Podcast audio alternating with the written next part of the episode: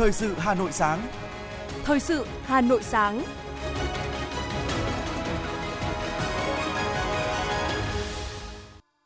Hoài Linh và Tuấn Anh xin được đồng hành cùng quý thính giả trong 30 phút của chương trình Thời sự sáng nay, thứ sáu ngày 8 tháng 7 năm 2022. Những nội dung chính sẽ được đề cập đến trong chương trình. Chủ tịch nước Nguyễn Xuân Phúc làm việc với Đảng ủy Công an Trung ương, Ban cán sự Đảng Bộ Tư pháp. Đưa về nước khoảng 400 công dân Việt bị cưỡng bức lao động tại Campuchia. Giá vé máy bay tăng chóng mặt, có chặng chạm mốc 10 triệu đồng. Trong phần tin thế giới, cuộc họp quan chức cao cấp ASEAN Anh lần thứ nhất. Quỹ tiền tệ quốc tế thừa nhận nguy cơ suy thoái kinh tế toàn cầu. Sau đây là nội dung chi tiết. Tiếp tục chương trình làm việc với các cán bộ ngành lấy ý kiến đóng góp hoàn thiện về dự thảo đề án chiến lược xây dựng và hoàn thiện nhà nước pháp quyền xã hội chủ nghĩa Việt Nam đến năm 2030, định hướng đến năm 2045. Ngày hôm qua, Ủy viên Bộ Chính trị, Chủ tịch nước Nguyễn Xuân Phúc, trưởng ban chỉ đạo xây dựng đề án chủ trì buổi làm việc của Thường trực Ban chỉ đạo với Đảng ủy Công an Trung ương, Ban cán sự Đảng, Bộ Tư pháp. Chủ tịch nước Nguyễn Xuân Phúc ghi nhận tại buổi làm việc, Đảng ủy Công an Trung ương và các chuyên gia đã thẳng thắn, trách nhiệm trao đổi và làm sáng tỏ nhiều vấn đề đặt ra trong xây dựng và hoàn thiện nhà nước pháp quyền xã hội chủ nghĩa ở nước ta. Trong đó có tổ chức bộ máy của ngành công an, Chủ tịch nước nêu rõ, nhiệm vụ quan trọng của ngành là tiếp tục đổi mới, hoạt động ngành công an đáp ứng hơn nữa nhu cầu cải cách tư pháp, giữ vững an ninh trật tự, đấu tranh phòng chống tội phạm. Việc đổi mới phải dựa trên cơ sở khoa học lý luận và thực tiễn, làm cho lực lượng công an không ngừng lớn mạnh, đáp ứng yêu cầu nhiệm vụ trong tình hình mới. Thưa quý vị, Chiều qua, Chủ tịch Quốc hội Vương Đình Huệ đã chủ trì hội nghị giao ban giữa lãnh đạo Quốc hội với các cơ quan đơn vị của Quốc hội, Ủy ban Thường vụ Quốc hội nhằm cho ý kiến về kế hoạch công tác 6 tháng đầu năm và nhiệm vụ trọng tâm 6 tháng cuối năm. Sau khi lắng nghe các ý kiến, Chủ tịch Quốc hội Vương Đình Huệ biểu dương, đánh giá cao trong 6 tháng đầu năm, các cơ quan đơn vị thuộc Quốc hội đã nỗ lực rất lớn, kế thừa, tiếp tục đổi mới và nâng cao một bước chất lượng hoạt động của Quốc hội.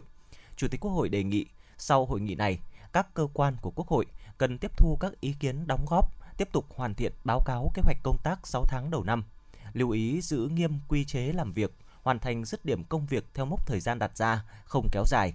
Chủ tịch Quốc hội cũng lưu ý các cơ quan của Quốc hội tăng cường công tác phối hợp bên trong, bên ngoài, khắc phục tình trạng trong nhà chưa rõ mà ngoài ngõ đã thông, đề nghị xây dựng kế hoạch tổ chức hội nghị sơ kết thực hiện kết luận số 19 của Bộ Chính trị về chương trình xây dựng pháp luật nhiệm kỳ Quốc hội khóa 15 trong tháng 8, đồng thời sớm triển khai đánh giá tổng quát kết quả công tác giám sát năm 2022 và triển khai nghị quyết của Quốc hội về chương trình giám sát năm 2023. Cũng hôm qua, đã diễn ra hội nghị sơ kết công tác 6 tháng đầu năm và triển khai nhiệm vụ 6 tháng cuối năm 2022 của Ban chỉ đạo Trung ương thực hiện nghị quyết số 35 của Bộ Chính trị về bảo vệ nền tảng tư tưởng của Đảng, đấu tranh phản bác các quan điểm sai trái, thù địch. Đồng chí Võ Văn Trưởng, Ủy viên Bộ Chính trị, Thường trực Ban Bí thư chủ trì hội nghị. Kết luận hội nghị bên cạnh việc ghi nhận, biểu dương, đánh giá cao những kết quả công tác đã đạt được, phân tích chỉ ra những thách thức mới nảy sinh, đồng chí Võ Văn Thường nhấn mạnh một số nhiệm vụ trọng tâm thời gian tới, trong đó tích cực hoàn thiện thể chế, khẳng định chủ quyền quốc gia, qua đó quản lý và đấu tranh hiệu quả với hoạt động chống phá trên không gian mạng, kiên quyết xử lý các trang thông tin, tài khoản mạng xã hội vi phạm pháp luật, chấn chỉnh những sai phạm của một số cơ quan truyền thông. Đồng chí Võ Văn Thưởng cũng yêu cầu chủ động hơn nữa trong công tác thông tin, tuyên truyền trên cơ sở phối hợp nhịp nhàng giữa các lực lượng và phát huy hiệu quả vai trò phản biện, phát hiện và định hướng dư luận của các cơ quan truyền thông. Trong đó cần kết hợp xây dựng, xây và chống, chủ trọng lan tỏa các thông tin tích cực để cổ vũ, động viên các tầng lớp nhân dân, tiếp tục nghiên cứu lý luận, tổng kết thực tiễn, củng cố các luận cứu khoa học, tạo ra các sản phẩm thiết thực gắn với thực tiễn nhiệm vụ bảo vệ nền tảng tư tưởng của Đảng. Cùng ngày, Ủy ban Kiểm tra Trung ương tổ chức hội nghị toàn quốc sơ kết công tác kiểm tra giám sát 6 tháng đầu năm, triển khai nhiệm vụ 6 tháng cuối năm 2022. Tại hội nghị, đồng chí Trần Cẩm Tú, Ủy viên Bộ Chính trị, Bí thư Trung ương Đảng, chủ nhiệm Ủy ban Kiểm tra Trung ương cho biết, từ đầu năm đến nay, công tác kiểm tra giám sát của Đảng tiếp tục được triển khai hiệu quả. Qua kiểm tra, ngày càng nhận diện rõ hơn mức độ suy thoái của một bộ phận cán bộ đảng viên. Về nhiệm vụ sắp tới, đồng chí Trần Cẩm Tú yêu cầu toàn ngành tiếp tục tham mưu cho cấp ủy các cấp, đẩy mạnh kiểm tra dấu hiệu vi phạm, tập trung vào những lĩnh vực dễ xảy ra tiêu cực, xử lý nghiêm các tổ chức đảng, đảng viên vi phạm. Đồng chí Trần Cẩm Tú cũng cho biết, từ nay đến cuối năm, sẽ tập trung kiểm tra, xử lý nghiêm các đảng viên có liên quan đến các vụ án nổi cộm được dư luận quan tâm như các vụ án xảy ra tại công ty Việt Á, công ty FLC, công ty cổ phần tiến bộ quốc tế AIC và vụ việc xảy ra tại Cục lãnh sự Bộ Ngoại giao. Chiều hôm qua, tại phiên chất vấn và của kỳ họp thứ 7 Hội đồng nhân dân thành phố Hà Nội khóa 16, Ủy viên Ban Thường vụ Thành ủy, Phó Chủ tịch thường trực phụ trách điều hành Ủy ban nhân dân thành phố Lê Hồng Sơn thay mặt Ủy ban nhân dân thành phố tiếp thu đầy đủ ý kiến của đại biểu tại các phiên thảo luận và chất vấn. Đồng chí Lê Hồng Sơn cho biết, nội dung chất vấn tại kỳ họp tập trung đúng và trúng những vấn đề cử tri và nhân dân quan tâm, phản ánh những tồn tại hạn chế trong công tác quản lý, điều hành của hệ thống chính quyền các cấp, qua đó giúp Ủy ban nhân dân thành phố, các sở ban ngành và Ủy ban nhân dân các quận huyện thị xã nhận diện rõ hơn những hạn chế, bất cập, yếu kém, đồng thời là cơ sở để phân tích, đánh giá nguyên nhân và đề ra những giải pháp tích cực, phù hợp thích ứng trong tình hình mới. Thay mặt Ủy ban nhân dân thành phố, Phó Chủ tịch thường trực phụ trách điều hành Ủy ban nhân dân thành phố cũng đã làm rõ thêm một số các nội dung cử tri quan tâm. Ngày hôm qua tại cuộc họp báo thường kỳ của Bộ Ngoại giao, trả lời câu hỏi phóng viên đề nghị cập nhật công tác bảo hộ công dân trước tình trạng người Việt Nam bị cưỡng bức lao động tại Campuchia, người phát ngôn Bộ Ngoại giao Lê Thị Thu Hằng cho biết, trong những ngày qua, với sự phối hợp với sự phối hợp của các cơ quan chức năng trong nước và Campuchia, đến nay thì các cơ quan đại diện Việt Nam tại Campuchia đã bảo hộ đưa về nước khoảng hơn 400 trường hợp, đồng thời hướng dẫn can thiệp và hỗ trợ pháp lý cho khoảng 1.500 trường hợp công dân gặp khó khăn trong xuất nhập cảnh, đi lại, gia hạn cư trú, vi phạm pháp luật sở tại. Bộ Ngoại giao và các cơ quan đại diện của Việt Nam tại nước ngoài sẽ tiếp tục phối hợp với các cơ quan chức năng trong và ngoài nước, các công ty quản lý và sử dụng lao động, tăng cường điều tra, triển khai các biện pháp bảo hộ cần thiết để kịp thời xử lý các vụ việc phát sinh, từng bước đẩy lùi tình trạng này. Thưa quý vị và các bạn, chăm sóc người có công với cách mạng là truyền thống tốt đẹp của dân tộc ta. Với tinh thần đó, những năm qua, thành phố Hà Nội đã xác định công tác đền ơn đáp nghĩa là một hoạt động thường xuyên để thể hiện đạo lý uống nước nhớ nguồn. Gia Lâm là một trong những huyện đi đầu trong công tác đền ơn đáp nghĩa. Hàng năm, huyện huy động được hàng tỷ đồng từ quỹ đền ơn đáp nghĩa để chăm lo cho các đối tượng chính sách. Trao đổi về vấn đề này, bà Lê Thị Kim Châu, trưởng phòng lao động xã hội huyện Gia Lâm cho biết, bằng tấm lòng biết ơn những người có công với nước, với cách mạng, các cơ quan đơn vị đã rất tích cực trong công tác vận động cán bộ công nhân viên chức của đơn vị mình tham gia ủng hộ quỹ đền ơn đáp nghĩa. Dù các phần quà gửi tới các gia đình chính sách, các hộ có hoàn cảnh khó khăn mới chỉ mang tính chất động viên, chia sẻ, nhưng thông qua đó phần nào hỗ trợ về đời sống vật chất, tinh thần giúp họ vươn lên trong cuộc sống. Bà Lê Thị Kim Châu, trưởng phòng lao động xã hội huyện Gia Lâm cho biết thì phòng lao động thương binh xã hội huyện cũng đã tham mưu ủy ban nhân dân huyện ban hành cái kế hoạch tổ chức các hoạt động kỷ niệm ngày thương binh liệt sĩ. Thứ nhất là phải tập trung vào cái việc mà thực hiện cái thăm hỏi, tặng quà ờ, đối với các cái đối tượng chính sách trên địa bàn. Ờ, lãnh đạo huyện, trực tiếp là đồng chí bí thư huyện ủy đã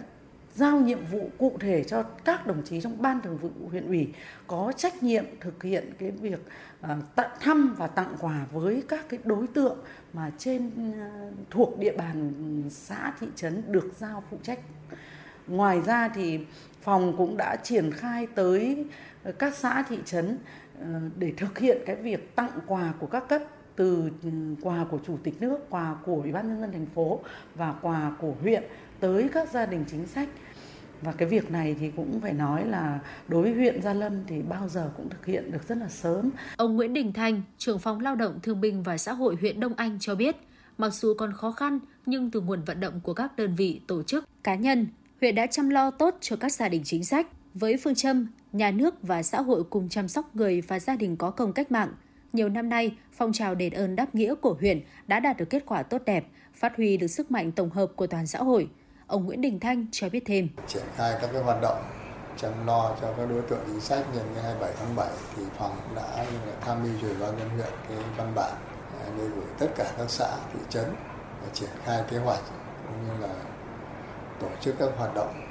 à, chăm lo tới các đối tượng chính sách. À, trong đó là có mấy cái nội dung, một là cái vận động quỹ đền ơn tâm nghĩa. Năm nay thì kế hoạch thì thành phố giao là 500 triệu. Tuy nhiên thì huyện cũng đã triển khai tới tất cả các xã. Thì đến cái thời điểm này thì nó cũng vận động được nó sáu bảy trăm Thế còn nó hết đợt thì thường như, như năm ngoái thì cái quỹ này cũng vận động được trên dưới một tỷ. Toàn thành phố hiện đang quản lý trên 700.000 người có công, trong đó có khoảng 100.000 người đang hưởng trợ cấp thường xuyên hàng tháng, chiếm 10% tổng số đối tượng người có công cả nước. Theo Sở Lao động Thương binh và Xã hội Hà Nội, trong tháng 7, các quận huyện thị xã sẽ chuyển qua của Chủ tịch nước và qua của thành phố đến các đối tượng chính sách theo quy định bảo đảm kịp thời, chú đáo. Ngoài qua của thành phố, các quận huyện thị xã, các cơ quan đoàn thể đã có quà tặng đến đối tượng người có công của địa phương, cơ quan đơn vị quản lý, nhằm góp phần chăm lo đến các gia đình chính sách trên địa bàn, chu đáo, trang trọng hơn nữa. Một số quận huyện đã trích ngân sách của địa phương tặng quà đến toàn bộ các gia đình chính sách nhân kỷ niệm 75 năm Ngày Thương binh Liệt sĩ 27 tháng 7 năm 1947, 27 tháng 7 năm 2022. Bà Phạm Thị Lệ Thủy, Chủ tịch Ủy ban Nhân dân phường Sơn Lộc, thị xã Sơn Tây chia sẻ. Trong cái tháng 7 này thì thực hiện trong công tác à, đền ơn đáp nghĩa thì công tác à, chúng tôi phối hợp với các cơ quan đơn vị như mỗi năm thì có khám và cấp thuốc miễn phí. Một số các cái cơ quan ban ngành cũng cùng chung tay với phường để thực hiện cái nội dung này. Thứ hai là chúng tôi cũng có những cái phần quà. Thế hiện nay chúng tôi đang giả soát là khoảng trên 20 đối tượng già, yếu, ốm đau và có hoàn cảnh đặc biệt khó khăn để à, tặng những cái sổ tiết kiệm có thể là 1 triệu đến 2 triệu đồng cho các đối tượng và cũng phối hợp với một số các cái ban ngành đoàn thể khác cũng tập trung cho các đối tượng để tặng quà thêm cho một số các đối đối tượng khác. Thực hiện các phong trào đền ơn đáp nghĩa, bên cạnh việc tổ chức thăm tặng quà các thương bệnh binh, thân nhân liệt sĩ và người có công, thành phố Hà Nội cũng tiến hành giả soát các hộ gia đình người có công thuộc diện hộ cận nghèo, phân tích hoàn cảnh, nguyên nhân dẫn đến nghèo khó của từng hộ để có giải pháp hỗ trợ phù hợp, phấn đấu không để hộ gia đình người có công tái nghèo. Thành phố cũng chỉ đạo phân công nhiệm vụ cụ thể cho các sở ban ngành, đoàn thể trên cơ sở chức năng, nhiệm vụ của mình. Những việc làm tình nghĩa này đã thể hiện đạo lý tốt đẹp của dân tộc ta và tình cảm trách nhiệm của mỗi người dân đối với thế hệ cha ông, những người đã hy sinh sương máu vì độc lập tự do cho Tổ quốc. Thưa quý vị và các bạn, trong những ngày này, cả nước đang tích cực thực hiện các hoạt động ý nghĩa, thiết thực để tưởng nhớ đến các anh hùng liệt sĩ nhân kỷ niệm 75 năm Ngày Thương binh Liệt sĩ 27 tháng 7. Hiện nay, nhiều địa phương trên địa bàn thành phố đang tổ chức nhiều hoạt động thể hiện lòng biết ơn sâu sắc của thế hệ sau đối với các anh hùng liệt sĩ của quê hương đã hy sinh xương máu vì độc lập tự do của dân tộc, ghi nhận tại huyện Quốc Oai. Trải qua các cuộc kháng chiến chống thực dân đế quốc và chiến tranh bảo vệ Tổ quốc, Đảng bộ quân dân huyện Quốc Oai vinh dự và tự hào đã đóng góp xứng đáng sức người sức của cho sự nghiệp giải phóng dân tộc và bảo vệ Tổ quốc. Trong các cuộc kháng chiến vĩ đại của dân tộc, hàng vạn người con yêu dấu của Quốc Oai đã gia nhập các lực lượng vũ trang và thanh niên sung phong, cùng quân và dân trên mọi miền của Tổ quốc lập nên những chiến công hiển hách. Huyện Quốc Oai có trên 30.000 người tham gia cách mạng, trong đó có trên 2.700 người con ưu tú đã anh dũng hy sinh, có gần 2.000 thương binh, bệnh binh, 49 cán bộ lão thành cách mạng, 55 cán bộ tiền khởi nghĩa, có 305 mẹ Việt Nam anh hùng, 1.800 người tham gia kháng chiến bị nhiễm chất độc hóa học. Trong đó có sự hy sinh thầm lặng của các mẹ có chồng, con đã hy sinh trên các chiến trường. Phát huy truyền thống của dân tộc uống nước nhớ nguồn, những năm qua cùng với việc thực hiện đầy đủ kịp thời các chế độ ưu đãi của nhà nước cho các đối tượng người có công, Đảng bộ, chính quyền và nhân dân huyện Quốc Oai đã có nhiều việc làm thiết thực trong phong trào đền ơn đáp nghĩa, phụng dưỡng bà mẹ Việt Nam anh hùng, chăm lo về vật chất và tinh thần cho các gia đình chính sách như hỗ trợ xây dựng nhà tình nghĩa, tu sửa nâng cấp nhà ở xuống cấp, tặng sổ tiết kiệm cho những hộ gia đình người có công có hoàn cảnh khó khăn trong cuộc sống. Ông Hoàng Nguyên Ưng, Phó Chủ tịch Ủy ban nhân dân huyện Quốc Oai cho biết: Chúng tôi cũng đã thực hiện toàn bộ những cái chế độ chính sách liên quan đến người có công và người thương binh liệt sĩ trên địa bàn huyện toàn bộ những cái chế độ chính sách mà của trung ương này của thành phố này là chúng tôi triển khai đầy đủ và kịp thời đúng đối tượng à, chính vì vậy cho nên là nhiều năm qua là là không có cái tình trạng là đơn thư khiếu nại tố cáo liên quan đến cái việc thực hiện cái chế độ chính sách đối với người có công kể cả trong dịp Tết Nguyên đán cho đến những cái ngày lễ ngày Tết. Thế còn ờ, tới đây thì nhân cái kỷ niệm uh, ngày thương binh liệt sĩ 27 tháng 7 thế và huyện Cô Oai chúng tôi cũng đã xây dựng cái kế hoạch để tổ chức triển khai đến ờ, các uh, đối tượng người có công thế và thương bệnh binh gia đình liệt sĩ uh, tổ chức các đoàn để thăm hỏi này, tặng quà này thế và viếng nghĩa trang liệt sĩ. Xã Nghĩa Hương, huyện Quốc Oai hiện có trên 300 đối tượng chính sách. Những năm qua, Đảng bộ, chính quyền và nhân dân trong xã đã luôn quan tâm chăm sóc các đối tượng chính sách này. Nhân kỷ niệm 75 năm Ngày Thương binh Liệt sĩ năm nay, Đảng ủy và chính quyền địa phương cũng đã có kế hoạch cụ thể quan tâm chăm lo đến các đối tượng chính sách trên địa bàn. Ông Nguyễn Đức Thiêm, Phó Bí thư Đảng ủy xã Nghĩa Hương cho biết. Kỷ niệm Ngày Thương binh Liệt sĩ, Đảng ủy, chính quyền địa phương cũng đã xây dựng các cái kế hoạch để tổ chức cái ngày 27 tháng 7. Trong đó chủ đạo là tuyên truyền vận động người dân tham gia ờ, ủng hộ cái quỹ đền ơn đáp nghĩa. Đối với các đối tượng chính sách thì chúng tôi cũng đã xây dựng các kế hoạch để thăm tặng quà các đối tượng chính sách nhân dịp 27 tháng 7. Cùng với các xã thị trấn trên địa bàn huyện tổ chức nhiều hoạt động tri ân các gia đình chính sách, thì tháng 7 này, Đoàn Thanh niên huyện Quốc Oai cũng tổ chức cho đoàn viên thanh niên chỉnh trang quét vôi và thu dọn vệ sinh nghĩa trang liệt sĩ. Đồng thời, huyện đoàn cũng chỉ đạo các tri đoàn cơ sở tổ chức lễ thắp nến tri ân các anh hùng liệt sĩ vào đêm 26 tháng 7. Anh Nguyễn Quang Ngà, Phó Bí thư huyện đoàn Quốc Oai chia sẻ. Triển khai các hoạt động trong ờ, cái tháng ờ, tri ân ờ, tháng thương binh liệt sĩ này thì báo báo cáo với các chị là mọi năm thì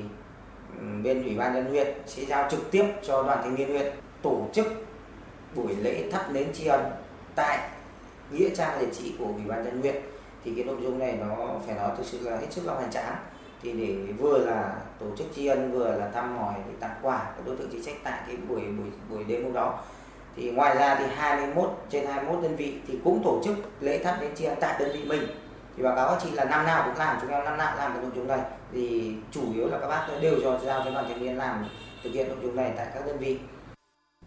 với những việc làm thiết thực trên đã thể hiện tình cảm trách nhiệm của Đảng bộ, chính quyền và nhân dân huyện Quốc Oai, chia sẻ động viên đối với các đối tượng chính sách, thông qua đó bày tỏ tấm lòng tri ân biết ơn sâu sắc trước những hy sinh to lớn của các thế hệ cha anh đi trước,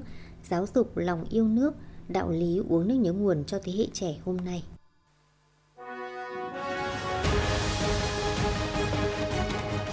Thời sự Hà Nội, nhanh, chính xác, tương tác cao. Thời sự Hà Nội, nhanh, chính xác, tương tác cao.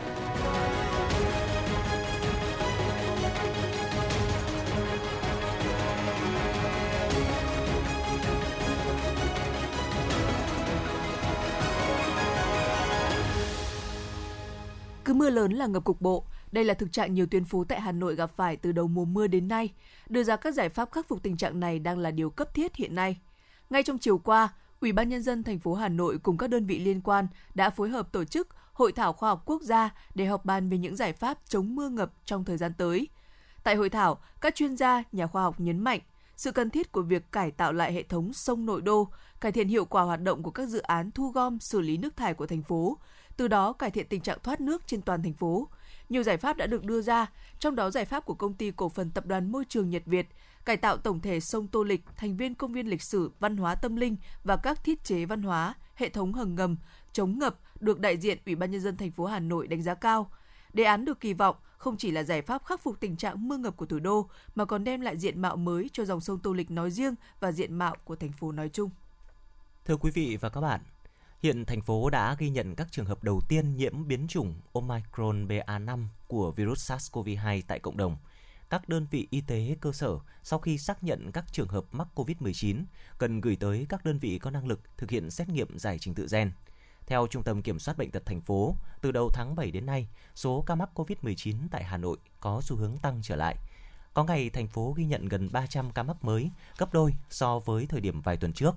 Sở Y tế Hà Nội đề nghị các bệnh viện ra soát, sẵn sàng các điều kiện thu dung, điều trị bệnh nhân mắc COVID-19, đặc biệt là các bệnh nhân thuộc tầng 2, tầng 3. Theo tiến sĩ Socorro Escalante, quyền trưởng đại diện Tổ chức Y tế Thế giới tại Việt Nam, đến thời điểm hiện tại, các biến chủng, các nhánh BA4 và BA5 có khả năng lây lan nhanh hơn. Vaccine hiện tại đang sử dụng có hiệu quả chống lại các biến chủng BA4 và BA5 này. Theo Ban chỉ đạo thi tốt nghiệp Trung học phổ thông 2022 thành phố Hà Nội, trong ngày đầu tiên của kỳ thi tốt nghiệp Trung học phổ thông 2022, 1.010 thí sinh ở Hà Nội vắng mặt, 9 em vi phạm về quy chế. Cụ thể, trong sáng qua, có 481 thí sinh vắng thi môn ngữ văn và 9 thí sinh vi phạm quy chế thi.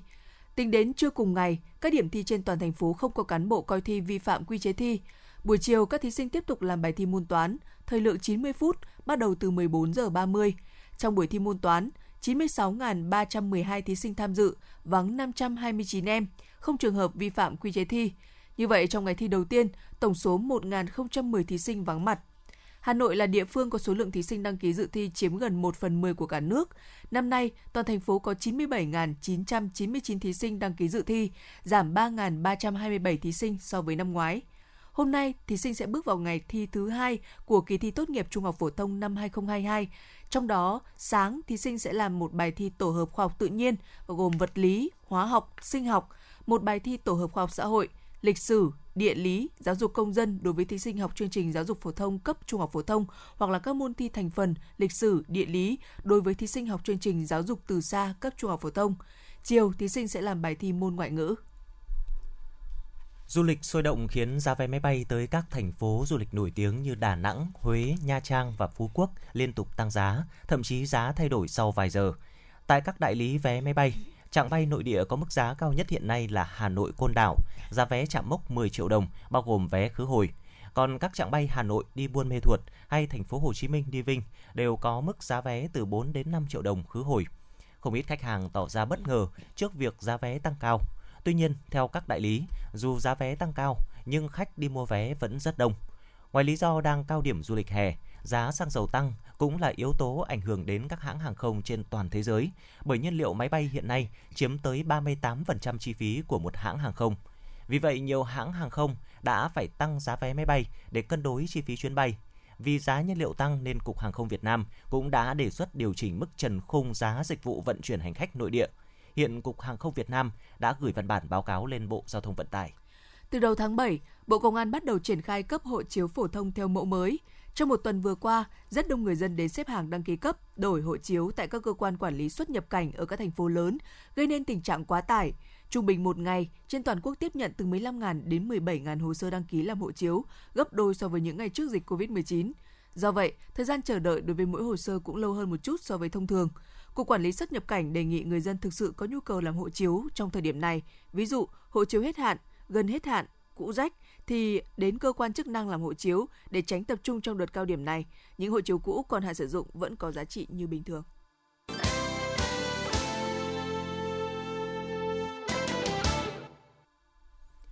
Thưa quý vị, hôm qua Tổ chức Động vật Châu Á thực hiện cứu cứu hộ toàn bộ 7 cá thể gấu ngựa trưởng thành được chuyển giao từ gia đình ông Nguyễn Văn Thao tại xã Phụng Thượng, huyện Phúc Thọ, thành phố Hà Nội. 7 gấu ngựa đều được gia đình nuôi lâu năm, có chip đăng ký, ước tính các cá thể gấu đều trên 18 đến 20 năm tuổi.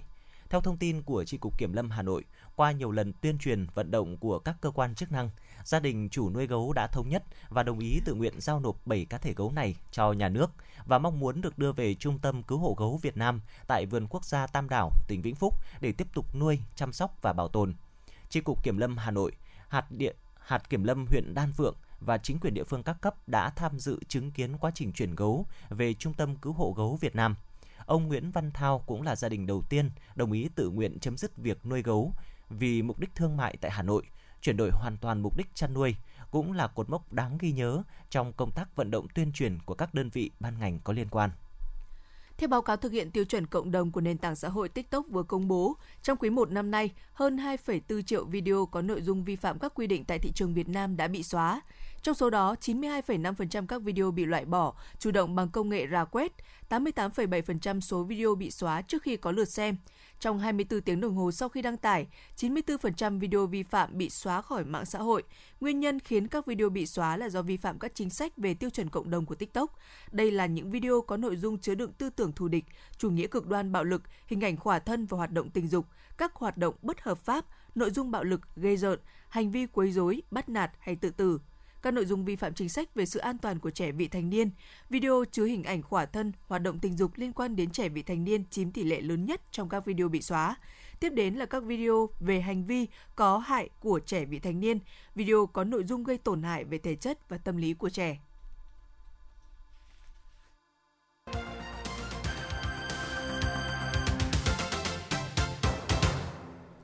Xin chuyển sang phần tin thế giới.